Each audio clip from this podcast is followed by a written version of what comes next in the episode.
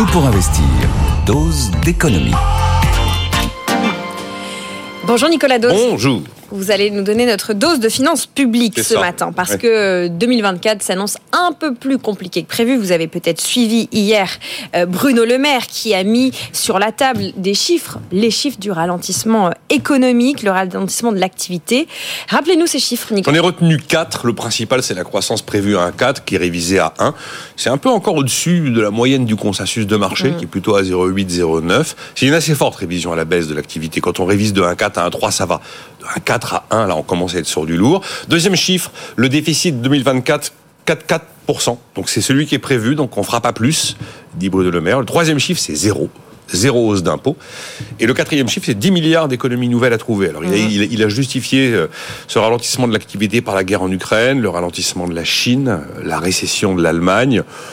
On pourrait ajouter deux éléments. euh, La hausse des défaillances d'entreprises en France et la remontée du chômage en France. S'il y a plus de chômage, vous avez moins de recettes et plus de dépenses sociales. Donc tout ça, c'est une équation plus compliquée à régler.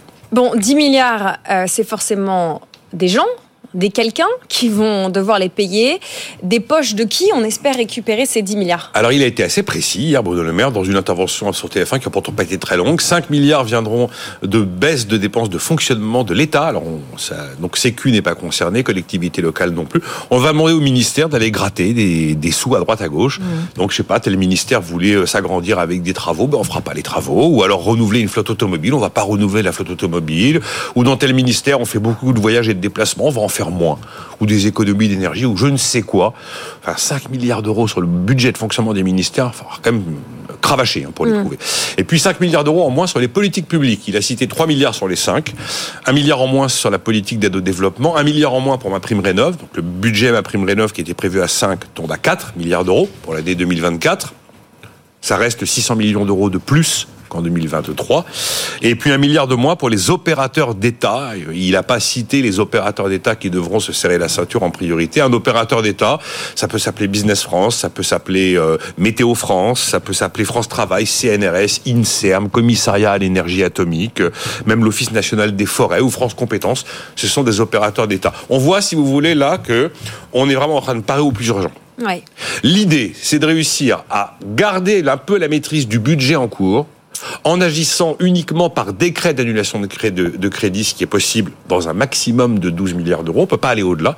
Donc là, en annonçant 10 milliards d'annulation de crédit par décret, c'est mine de rien une annonce importante si on utilise des décrets, parce que Bruno Le Maire ne veut surtout pas aller devant le Parlement solliciter euh, le vote du Parlement pour un projet de loi de finances rectificatif. Il sait que c'est un 49-3 assuré, avec d'ailleurs une motion de censure. Politiquement, c'est pénible. Et puis, il faut agir vite parce que les agences de notation au printemps vont se prononcer sur la note de dette souveraine du pays et on ne veut pas se faire dégrader. Donc, on part au plus pressé. Ça s'appelle du rabot pour passer l'orage, si vous voulez. Voilà. C'est quand même vraiment tout sauf révolutionnaire. hein. Alors, Même si c'est vrai que 10 milliards de, euh, de crédits supprimés par décret, ça reste un montant jamais, euh, jamais affiché. Après, il faudra les trouver. Hein, c'est pas. Bon, eh ben on fera le bilan euh, si on les trouve et s'ils sont bien, euh, bien économisés. Euh, Est-ce que la promesse de ne pas augmenter les impôts, puisque c'est zéro hausse d'impôts, un des quatre chiffres que vous avez retenus, est tenable? Alors, il faut absolument la tenir. On a le record du monde des prélèvements obligatoires et on a vu que c'est devenu un sujet socialement intenable. Tu touches un impôt, tu as les gilets jaunes dans la rue. On a vu que les agriculteurs, tout récemment, bon là il y a plein de problématiques qui expliquent cette colère agricole, mais en tout cas la fiscalité, on peut plus y toucher. C'est éruptif. Euh, et donc euh, on peut reconnaître que l'exécutif tient parole si on s'arrête sur les cathédrales de la fiscalité. Ouais. Vous prenez les, les incontournables, impôt sur le revenu, impôt sur les sociétés, TVA, euh, CSG, ou encore la taxe sur les carburants. Là, il s'est absolument rien passé. Toutes les promesses de baisse ont été tenues euh, et il n'y a eu aucune hausse d'impôts. Objectivement, si on regarde la photographie un peu plus élargie, il y a des impôts beaucoup moins visibles qui encore en 2024 ont augmenté. Euh, la taxe intérieure sur le gaz naturel a doublé. Bon, d'accord, c'est moins visible que la TVA, mais enfin c'est bien quand même, ça sort bien d'une poche. Euh, La taxe euh, intérieure sur, les comptes, sur, la consommation de produits énergétiques pour l'électricité a été augmentée au début du mois de février. De la même manière, la taxe foncière continue d'augmenter avec la réactualisation des valeurs locatives. La taxe sur le tabac, tous les ans, il y a un peu plus de taxes sur le tabac. Euh, je crois savoir que le paquet de cigarettes est entre 11,50 et 12 euros aujourd'hui. C'est bien lié aux taxes. De la même manière, on a la carte grise dans certaines régions qui a augmenté. Il y a aussi des taxes comme ça qui, ne concernent pas les particuliers, mais souvenez-vous, on a décidé qu'il fallait faire payer les autoroutes. Alors on a fait une taxe sur les transports élargis en y mettant un petit peu des grands aéroports pour aller prendre de l'argent aux autoroutes, considérant qu'elles avaient fait des profits intéressants. Et puis vous n'avez pas que des taxes pures, parce que ça, ce sont quand même des taxes pures. Vous avez aussi des économies de dépenses fiscales. Quand vous décidez que le bonus écolo pour la voiture électrique passe de 5 000 à 4 000 euros, il y a bien 1 000 euros qui devaient aller dans une poche et qui n'iront pas dans cette poche.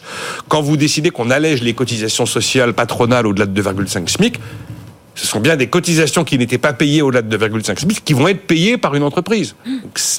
voilà, quand on dit qu'on va doubler la franchise médicale en passant euh, la franchise médicale de 50 centimes à 1 euro par boîte de médicaments, il y a bien quelqu'un qui va payer 50 centimes de plus. De la même manière, on étale la suppression de la CVAE pour les entreprises.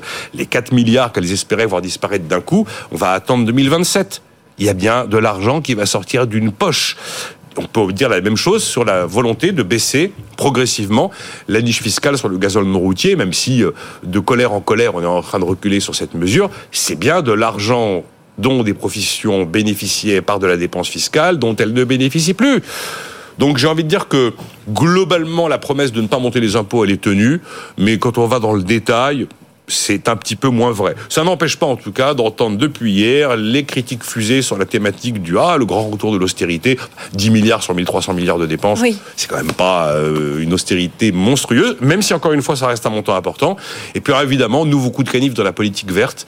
Après ce qu'on a vu euh, sur l'écologie punitive et tous les reculs qui ont été opérés pour les agriculteurs, là, effectivement, on baisse un peu les crédits pour ma prime rénov. Voilà la photographie. Je ne pense pas qu'ils vont réussir à faire 10 milliards d'euros uniquement par décret d'annulation de, dépenses. On fera le bilan. En attendant, hmm. on a vite besoin de 10 milliards d'économies. Merci. Et c'est ça, c'est vite. Voilà. Merci, cher Nicolas, pour ce décryptage.